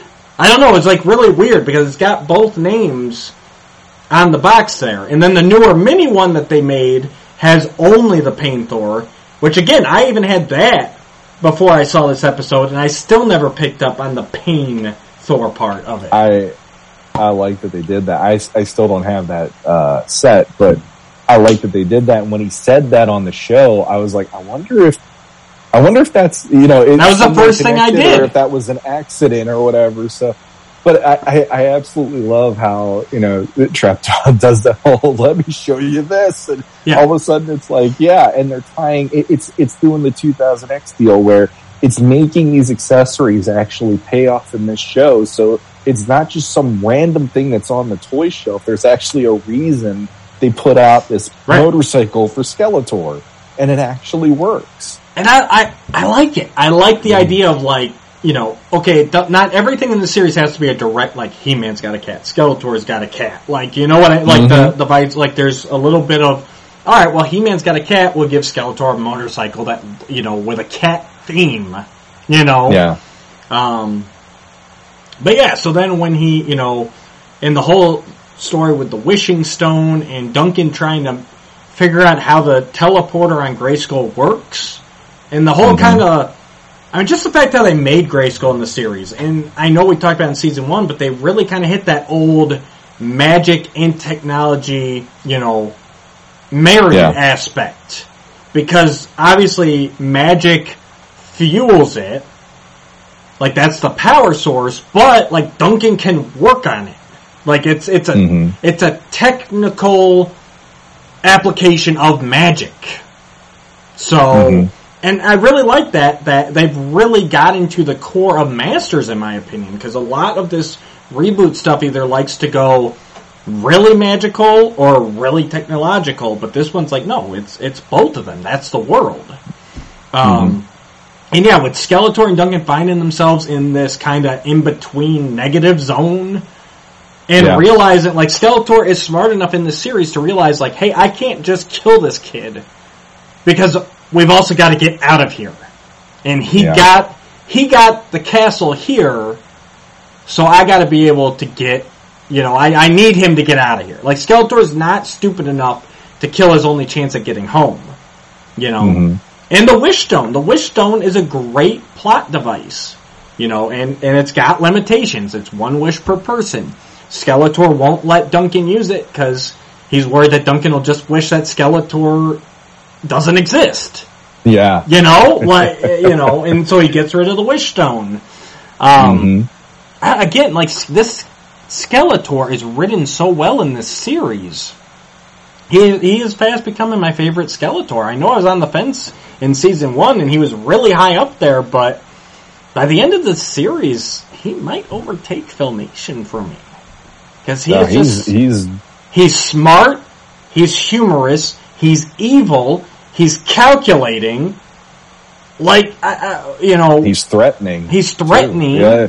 but he's not, but he's not threatening to the point kids. of, you know, where like like filmation, where he'll actually work against himself to not help the heroes. You know, what I mean, he's in this situation. Mm-hmm. He's like, well, I gotta, I gotta help Duncan because we need to get out of there, and then I'll kill him. Mm-hmm. You know what I mean? Yeah. Like that's Yeah. it, it's so smartly written. And yeah, the the jokes and everything, and the the knowledge, and I was I was cracking up. This episode was one of my tops. Well, I even liked the, uh, with that episode, uh, he's looking around and sizing up what it's like to be in Grayskull and he, he just, he looks at that painting Yep. of, uh, of the masters and the evil warriors going head to head and him going, why doesn't she have a, a, a, a rival? You know, like points at Ram Bam. Well, he, she doesn't have a nemesis. What's up with that? You know, Yeah. and, all, and, and, and then, uh, you know, like he, he's looking around and his point of view talking about things matches probably some of the audience's point of view. So you're getting to hear an Right. adult version talking about the, the curiosities around them that are, what's this about? What about that? Why, why would they do it that way? And all Yeah. that. And I, I enjoyed seeing that and having him size it up and everything. I like the, uh, it's a stupid joke from season one. It's stupid here too, but it still made me laugh when he's like, where's the bathroom? And Duncan's like, Yeah. good luck if you can figure that out. like, you guys have been in here this whole time and you still haven't found the bathroom. Okay. See that that's humor I could deal with. I don't Right. know why. I could handle. I don't know, it had to go to works. the bathroom in that season, but but let, us okay. Let's talk about the uh, the the dragonfly in the room. Uh, Dra- Gary the dragonfly because you wanted to go there before I shifted Yes, us yes. into the Well, birthday one, one last thing about the birth, the Skeletor's birthday. Obviously, it was a fun, funny episode. It was the highest comedy episode of the season, but it still advanced the story, and it still dropped hints at what you know. Like you said, Skeletor pointed out that he there's no fifth nemesis. You know, Mm-hmm. Them learning more about the castle and how the teleportation works, and that they can use the Havoc power to do it. And even the whole kind of timeline thing, right, was smart because this episode takes place at the exact same time as the Gary the Dragonfly episode. Mm-hmm. Excuse me. And it actually even starts off with the same exact scene. They did the whole And yeah, sliding door thing, you know? yeah, When this se- when this episode starts and it's it's Adam and them leaving to go help Teela, it's like, wait, that we just saw that. But then it stays with Duncan this time. And it's like yeah. it's kind of that question, right, where a lot of shows you're like, well, while they were doing this, why weren't why wasn't anyone else progressing anything? And it's like they Mhm. were. You know, we actually Yeah. got to see it real time. So that was a really Mhm. neat thing, that continuity there. And then it Mm-hmm. ends with everyone showing back up from that, like, oh, you you've been up to nothing, huh, Duncan? And he's had this whole adventure. Mm-hmm. And that I will say that uh, the way they started the episode, actually, that was where my son was like, "I'm good. We can watch the rest tomorrow," because he thought that there was a glitch in Netflix and it was playing The the, episode episode, we just watched again. And and he figured instead of having me have to, you know, troubleshoot, I'll just turn it off so Daddy doesn't get frustrated something. So we ended up watching, and we did it like four episodes one day, four episodes the next day. It, it, this time around Yeah. instead, but uh, but yeah. All right, so So Gary the Dragon. Gary the Dragonfly. This is another episode.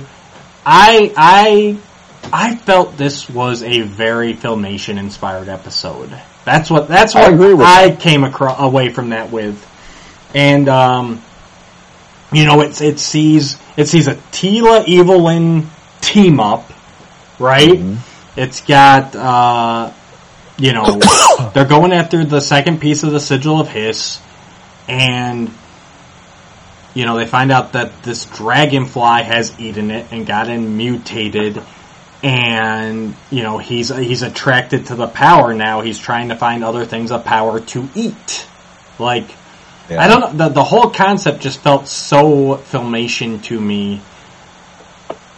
Gary the Dragonfly himself, I, I see now, and I, I, I, it's funny that you go, well, they should have gone with Spydor, right? Because when he first showed up on screen, I'm like, oh, it's like he's a real life uh, fright fighter. Well, yeah, You know? that would have been fine too. For Which is like- I guess. Well, that's what I'm saying. That's where I went. Was like, oh, Yeah. they did a dragonfly because of the vintage vehicle shaped like a dragonfly, like deep cut, cool. But they Yeah. made him alive and with with a personality, with that very unique. What I thought watching was was a Bobcat Goldthwait impression, right? Like I'm like, oh man, they're really hitting that Bobcat voice hard. And then credits roll and it's like, oh no, they actually got Bobcat to voice him.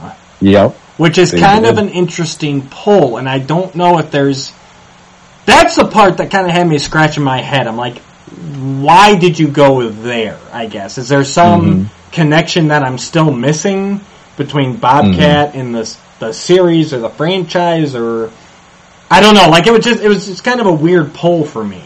But that's probably the Mm-hmm. biggest thing I can say is that his voice really threw me. And if I could change something, it would probably be to give him a more threatening voice But then again, they did kind of turn around at the end and make him a bit more heroic. He joined Stratos' cause, so Mhm. Yeah. um, I don't know. I just, I, I, I, I guess it didn't bother me because we're getting this good Teela Evil-Lyn, you know, Witch and the Warrior story. You know, we had He-Man, you know, not making the best decisions and him and Teela getting a little strained there because, you know, He-Man won't tell her that Eldris didn't reappear with the castle, like she got lost somewhere along the way. And, uh, Ah, there was just there was enough good moments advancing the story. That I'm like, okay, I can deal with a bumbling dragonfly character. That's it's one that, um, like I, I said before we started recording, I only watched this this season through once since it's aired, Yeah, and I've too. only I've I've watched seen, a couple episodes um, a second time, but not the whole thing. Well, I, I've seen it, it- what, what's funny to me is uh, talking about like the height heightened stuff that we were yeah, with the, how the story works. The one episode that my son has rewatched more than once since we've seen the whole season is the final episode. Yeah, And he just keeps going back to that. And when my kids and I sat and watched that together, the very first time they watched it, they, all, both of them looked at me and they go, I feel so bad for He-Man right now. And I'm like, I know. Cause I, like, it's like the, that's kind of why my frustration is there Yeah. with the middle of this season being the way it is because the first episode's a fun adventure episode. The second episode has some moments, but you know, it's, it's got that comedy in there that it's like, okay, it's different, but all right. You get into the birthday Skeletor episode. I think you mean the sweet. third third episode because the second episode is them going to Snake Mountain and finding the first piece. Oh, okay. So then I got my, my whole Then the timeline. Then the up. third episode is the train. third and episode is the train and yeah. all that.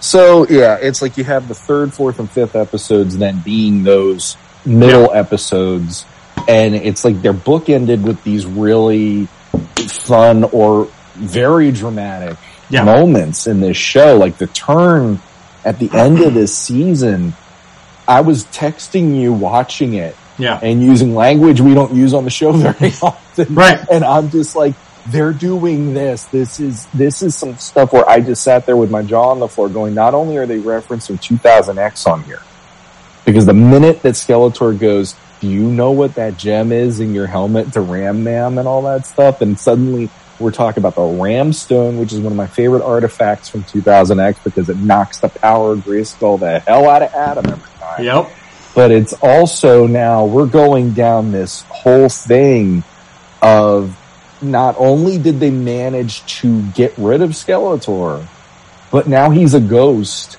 that's haunting Ram Mam Krass. And now this is a bigger problem because now Krass goes on this. That whole thing, I was just sitting there going, this is everything I wanted to see in this season and I didn't know I wanted it. yeah. But we have Gary the Dragonfly too. you know, it's like I, I don't know why that one bugs me the way it does, but I just feel like that one to me is the one I can point to the easiest as this is kind of where I don't want them to go as much next time around. Please keep it more even keeled towards you can do comedy and adventure Yep. like I I still love the first episode where like Adam's trying to get the cub, and he, he's there like you're you're off trying to get are, you're trying to eat a potato. I don't even know what a potato is and all that stuff. And I'm like that's fine. That that didn't bother me, but these bumbling characters like Gary the Dragonfly just for me are they're too. Like Well, I'm not a fan of the filmation ones that do that. I mean, I could deal with Ram Man, uh, Ram Man being that character, but Right. when you have that on the show itself, uh, even as a kid, I was like, this, I don't want to see this on this show. That's just me. Well, I guess that's part of the other thing too. I was going to say, right? Like, even I didn't mind the character, but like, why Gary and why Bobcat as the voice actor? Like, give him Yeah. a threatening voice. Give him something more insectoid, like you know, Waspinator style. So, Mm-hmm. and then give him give him a. I mean, uh, granted, we have Adam, but I don't know. Like Gary is just like, especially for a monstrous dragonfly, like just just give him a better name, a more fantasy name, right? Well, and the other thing I think, and this is probably why I have the issue with it, is we already we, we get very little time with uh. Yes. uh, is her name?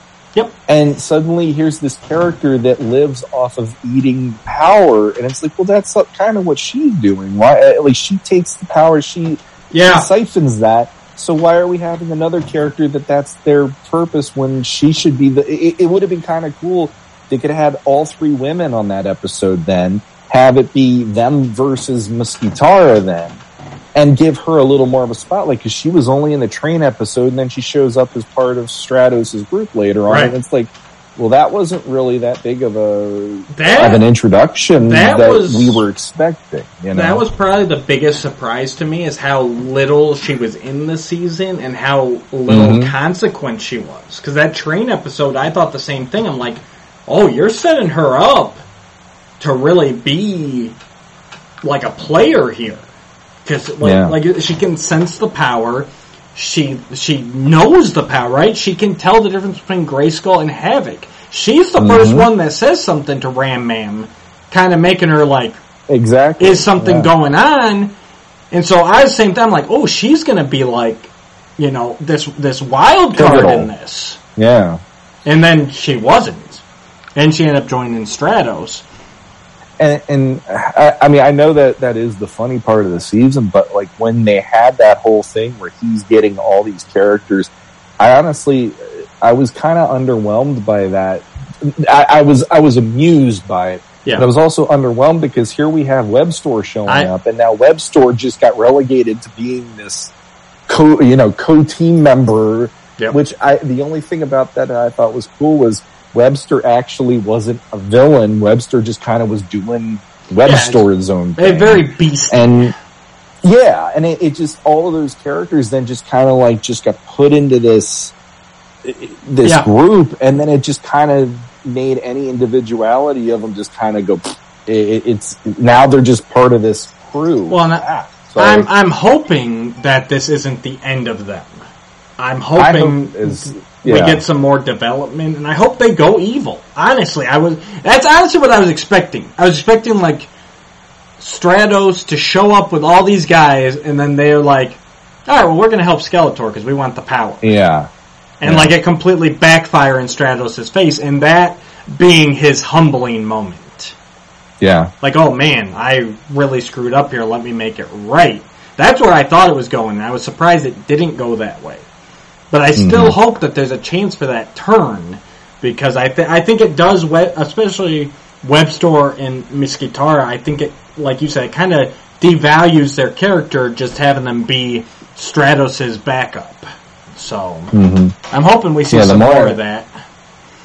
Well, the more the more I think about that, the more I feel like I really wanted. I really wish we would have had the three women there on that episode instead of Gary, because that would have been that would have been Yeah. a, a hell of a thing, and then that would have made it like okay, she's somebody that then Teela would go, we need her on our side. evil and going, and we need her on Skeletor's side. Then she would be a commodity Right. versus there she is just as okay now she's a fill-in of a number in Stratos' group and so I maybe that's part of like on a on a deeper level that's part of what bothered me about that because I, I was actually looking forward to Miss Guitar showing up and doing more and it's like eh, the only the only characters that were introduced that got more time were Man-E-Faces and Stratos and Man-E-Faces the, the really weird thing about this season is I was really pumped for Man-E-Faces and half the time I forget he was even in the season. they took him a really weird way with him Yeah. being the whole um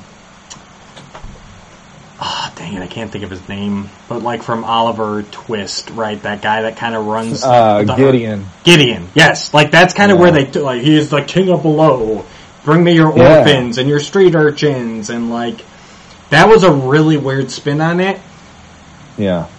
But at the same time, I think my biggest problem with Man-E-Faces is I feel like we came up with a really good CGI origin for him, and Exactly. this wasn't that at all.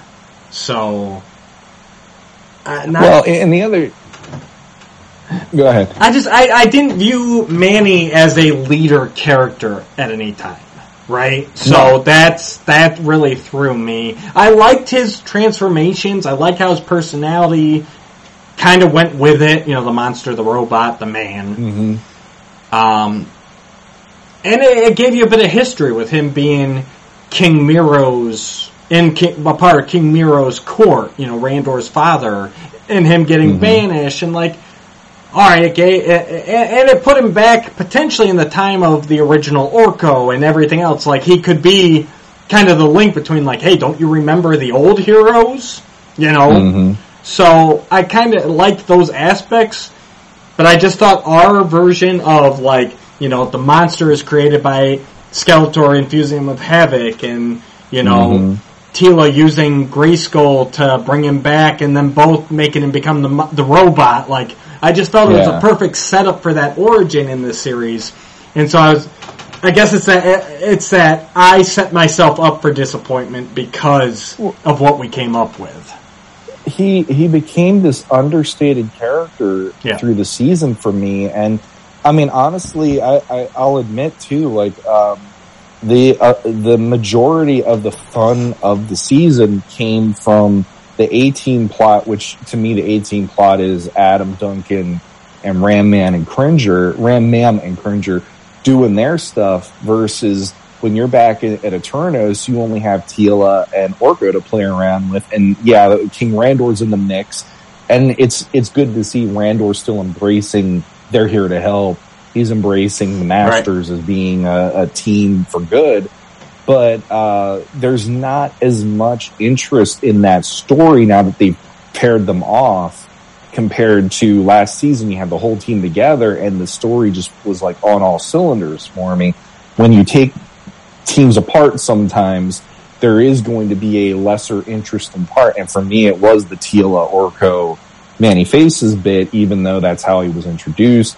Oh, But absolutely. I did, I didn't mind at least that you had uh, Man-E-Faces and Orko kind of like being buddies. And like, if it wasn't for Man-E-Faces, the Orkening would have never happened, which that actually was a pretty fun moment. And that's Oh, where sure. talking, that comedy worked for me. Like, the Orkening is upon, I, I was laughing. My kids even were like, this is fun. I'm like, yeah, this is the kind of humor And- that works for me on that. Yeah, they them creating the Trollans was was Yeah. a really fun moment. Turning all those drones into Orkos, you know, and then even at Mhm. the end there, they say, "Yeah, we found them a place on the I think it was the plains of Perpetua for them to make new Yeah. Trolla." Like, okay, we're actually setting up the robot Orko, uh, you know, and the robot Trollans as a faction. So that was really Mhm. cool. And then Duncan, and I loved it too because Duncan shows up and he's like, he sees all the the the Trollan bots Yeah. now. He's like, I missed the Orkening. Like this Yeah. is something they Yeah. had talked about being a potential. Like And he's sad and I yeah, he's sad because he's he's the ma- such a he's, he's he's the machines guy. He does machines. Yeah. you know. exactly. So exactly. yeah, there was great moments, great growth. Um, but yeah, Man-E-Faces was kind of an interest. I'm curious to see where they go with him from here.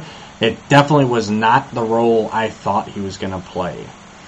Uh, one, one, one quick thing about him though is I did think it was funny that when he met Evil Lyn, he's like, I found my muse and he's like Yeah. kind of attracted to her. So there's the implication of me, you know, maybe she will turn or maybe, maybe that will turn him and then it'll be a problem for the Masters. who Well, even in the, it was kind of interesting too at the at the the final battle there. Once everyone gets their stuff figured out, you know, Stratos and his heroic warriors figure out their role in this, and that he doesn't have to be the leader of everything, right? yeah, and you know, and Skeletor's hurt and weakened, and Trapjaw and Beastman like turn immediately on Skeletor once the that control Mhm. kind of wanes a little bit. They're like that. That was kind of a disappointment for me too, honestly, because Oh, okay. yeah, I I don't know. I like. I guess I didn't feel up till now that everything like they were only loyal to Skeletor because of the Havoc control. You know what I mean? Like, especially Beastman. I really felt that Beastman was on Skeletor's side, a part of his cause, right? Um, and I kind of took that whole chain thing as more like okay, you guys can't double cross me like for your own power. I don't know. It's just kind of weird to see them instantly be like, "Nope, sorry, Skeletor. Like we're not with you on this at all." Well, I mean, uh, Kronis has been established since the first episode that he he and Evil Lyn were trying to have a coup against Keldor back in the day. Yeah, but that's where they were going to make it work Yeah. once Keldor was gone. And then and then uh, they had the episode which uh, that was the birthday episode where Beastman and Trapjaw were basically like Street Fighter two Oh yeah, yeah. fighting each other And that was video fun. game style in the in the uh, in the palace because they both were challenging each other for the throne. But that automatically let me go like that makes sense that that Right. turn because they're both wanting what Skeletor has, whether Skeletor is there or not. So and and like when when uh when they looked at Skeletor and he's weak and and Beastman was the one to say, you know, you're weak, you you know, jungle law, you know, you wouldn't survive and he he he takes that as like his you know, I'm the beast man in the jungle. We would eat you because you're the weak one and, and the strong should survive. So when they did that, I'm like, makes sense to me. Well, I never, guess- never doubted that for a second. I guess that's what, um, for me it's like, okay, yeah, when Skeletor is gone and Beastman and Trapjaw are left with an empty throne, not knowing if Skeletor's coming back, yes, they're gonna fight each other because they both want to be in Mhm. charge with Skeletor gone. But to me that's different from, we're gonna help the Masters. Because they don't win, as we see. Like, they, they are instrumental in defeating Skeletor, and where do they wind up? In a prison cell. Yeah. So I guess that's the part that doesn't make sense to me. It's like I can see Trapjaw claiming the power for himself. I can see Beastman trying to claim the power for Evil Lyn. Like yes, they have always conspired against Skeletor, but in Mm-hmm. that situation, the only one that wins is the Masters. So how is that helping them? I guess you know what I mean. Well, like I, I, I honestly though, the way I look at that too is it helps them because they're out from under him being that guy. Because, like you said, you didn't think the chains meant what that meant apparently, based on how this worked out. So the, these characters are characters that they did that against. He Skeletor did that to them against their own will. So the fact they had no say in what he was doing and that he controlled them the way he did it makes complete sense Yeah. that they don't want this that way. That like Kronis would want to do it on his own terms, not just being Trapjaw and being shackled to Skeletor's power of havoc and stuff. And Beastman is just like, here is the inside of what Rick, has is, but he's still that character, whether or without the look of it, because he was a horrible person to begin with. So I, I understand where you're coming from about that, but at the same time, at the story, I'm like, based on where they are, the only place they could go is get the hell away from Skeletor so that he can't do that to them. Even if they're in prison, they're better off than being shackled to the power of havoc because that was something they'd never signed Yeah. up for. yeah, I That was suppose. uh, uh, not to not to be, but uh, I mean that's basically non-consensual right there. I mean, you might as well just figure they Yeah. these people Well, do not want to have that. like know? I said, I guess I assumed that it was less like complete control. It was more just like yeah, hey, at the end of the day, I, I have control over you, but, you know, I think even the, even the palace guard kind of at the, you know, uh, Tuvar and Baddrah were kind of going like, you know, are we doing this completely because of mind control, or do we want to, or, you know, like there was that question of, how Mhm. is he influencing them, or is he outright like, you will do this? Yes, I will do Yeah. this. You know what I mean? Um, yeah. which I thought also kind of set up the question of wh- when or how Tuvar and Baddrah are going to merge and turn on everybody. But as we've seen in this series, they could even become Two Bad and not necessarily be bad. So And, and and the thing is, I figured they would have been a shoe in for season two, and look where we didn't even so, get too. that happening. So I'm Yep. kind of impressed they didn't go there, to be honest. So I guess the only thing really left that I want to hit on this is Ram Ma'am, as Sean alluded to Yeah. earlier. Mm-hmm. And actually, this this one I kind of called earlier in the season.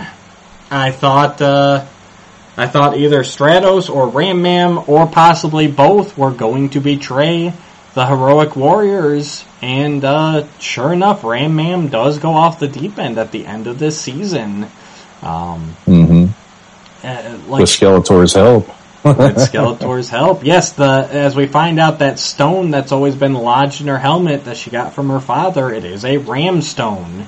And basically, ram stones in this canon uh, harness the power of havoc naturally. So she has always been dipping into both pools. Um, and it kind of it's it's it's up to her which side she gives into. Again, setting up Havoc and Grayskull as the light side, dark side of the magical universe.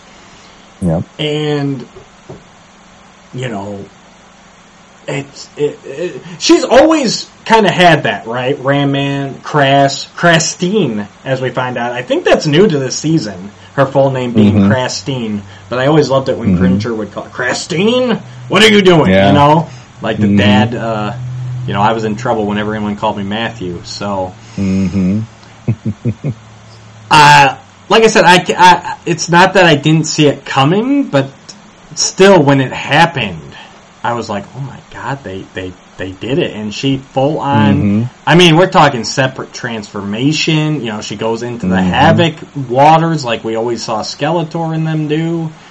And she comes out as Rampage, which I thought was a Yeah. hilarious, clever name. Um, I loved it.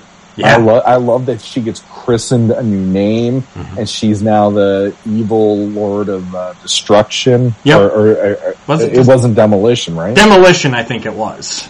okay, the evil lord of demolition, and it's like, my God, like the minute that happened, it, it's it's funny. I'm watching this kids show, and my heart sunk because I'm like, I I like her Yeah. as a hero, and I liked her as kind of like Adam's surrogate, like like a basically adopted sister. Mhm.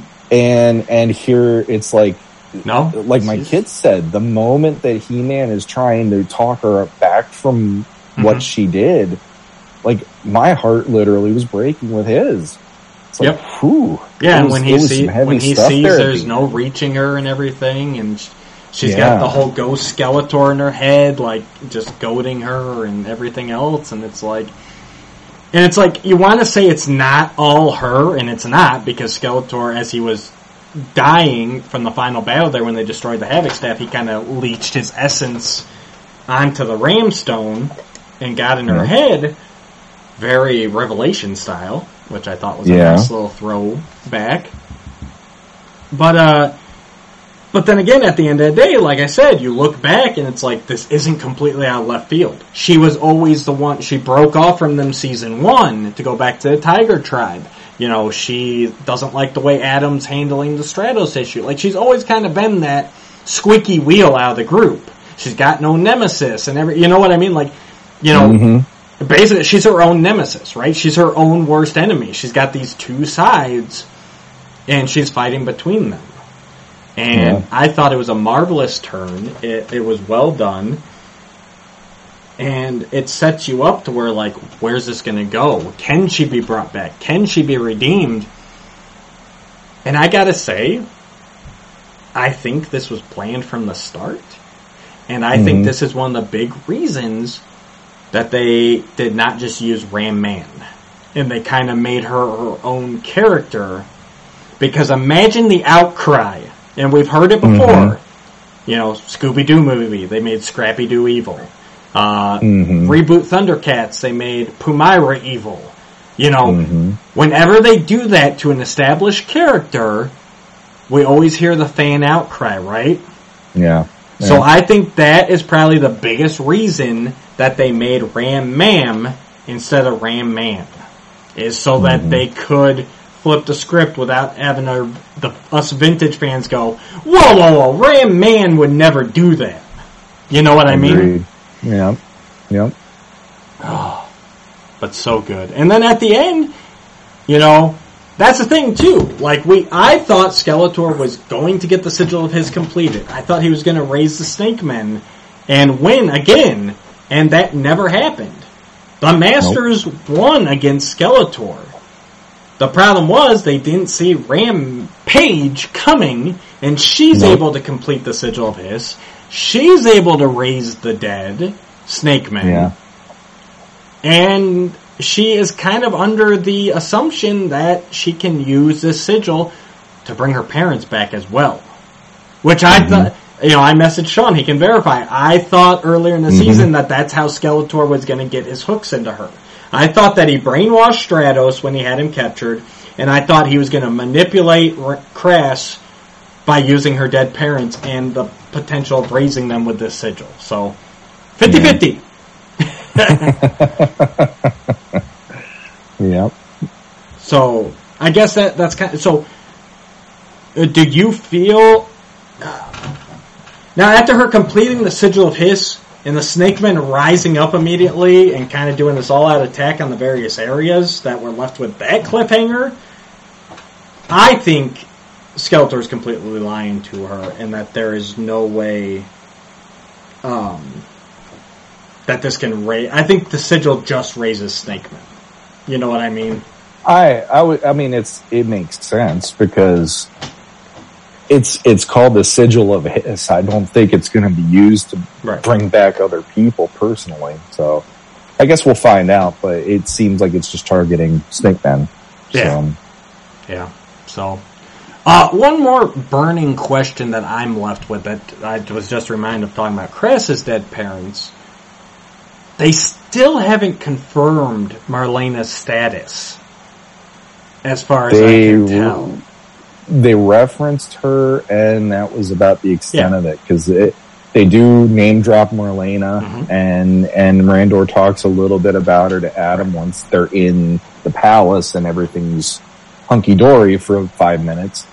But uh, yeah, they don't really get into that, and they don't get into where she is or if she's dead or Yeah, what is the deal. I think the prevailing fan theory is that she's dead, which, you know, if the sigil can raise anybody, like, this might be a temptation for Adam in the next season Mhm. as well. So that could be Mhm. interesting. But I, I do find it odd that they have not confirmed anything on her. They've, uh, we saw her picture in the first season, they mention her here, but they don't really go into her status. And even Adam says that he has a hard time remembering her, even though he says some of his other memories are kind of trickling back, you know, as a Mhm. young child. So I thought, I think the deck's going towards she's passed, but it's just odd that they haven't confirmed that yet. Yeah, I, I'm I'm curious about that one because there's there's a few things even with that family portrait. They have that pillow there that people assume maybe Adora would have been there, and and she also looks sad in that image. She does look so the sad. idea that maybe you know Adora was taken taken from her already. She's mourning the loss of her of her daughter, but there's Adam and there's Keldor. It- It's like there's definitely hints there that it makes season three feel like they need to do something further than that because that's a whole nother story to dig into after the buildup of what they're doing in season two going into that one. Right. And I, I personally would be f- happy finding out some answers too. So. Right. All right. Any any other uh, final thoughts you have on the series? Um, I, I, I mean, for this one, eh, I, I actually, I got really quick here. Uh, for this one, uh, first season, I, I gave that one either a nine or a ten because I was completely blown away to how much I loved it.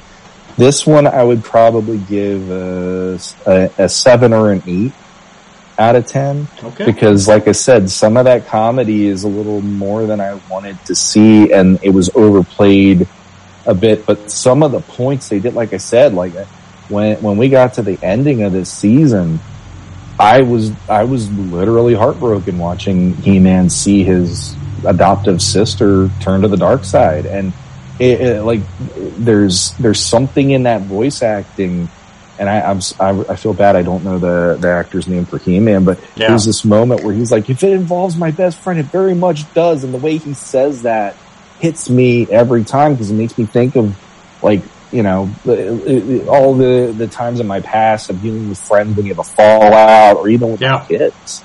So, sure. uh, the, the, the one quick thing I want to say though is I really wish Netflix did not give five minute uh, trailer. Uh, they, they gave you five minute parts of the episodes. Yeah. And I'm typically somebody that I don't care, but this show showed me I don't need to do that next time around because I watched two or three of them. And after that, I'm like, oh, here's a fourth one. I'm not watching this because I've seen almost the whole episode now. Right. So uh, I I appreciate they do it. I'm Not going to do it. I don't. I didn't watch any of them. So yeah, I know you, but I'm I'm the dumb one. I guess for this season, I'm going to go an eight out of ten as well. It is obviously the middle of the Yes. season, which I think overall it'll be helped by how it ends, or possibly hurt depending on how it goes. Um, there were a couple missteps, but overall, I liked where they went. They raised some good, um, some good point plot points. They solved some mysteries, left us on another cliffhanger. Um, again, I was very surprised that the Snake Man number one was just the tail, the the stinger of the season, Yeah. basically, and it featured so prominently in the trailer.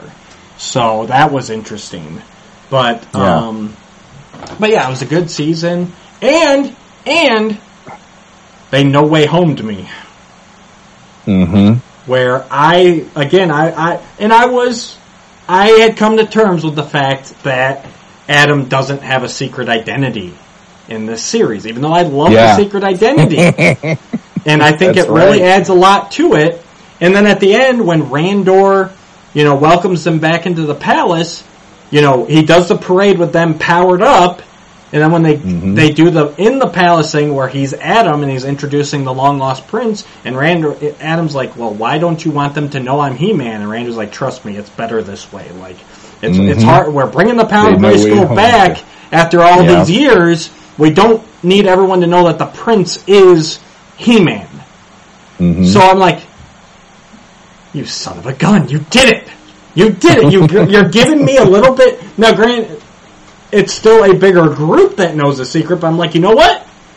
I can live with this. It's a compromise. You didn't completely throw it out the water, but it's it's more Power Rangers, in my opinion. Like the team knows it, the villains know mm-hmm. the secret identity, you know, in Power Rangers as well, but the general public doesn't. I'm like, okay, I mm. can live with this. We can have some Yeah. fun secret identities shenanigans, and we can still have, you know, the larger group knowing it. Yeah.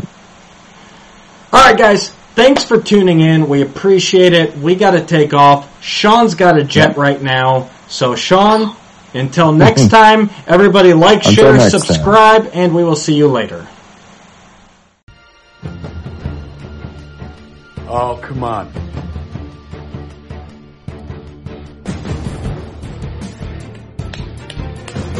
Oh,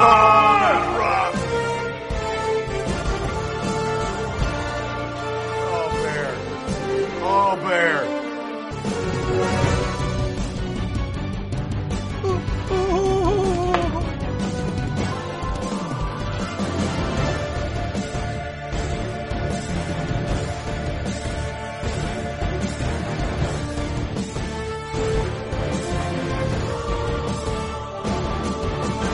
Oh.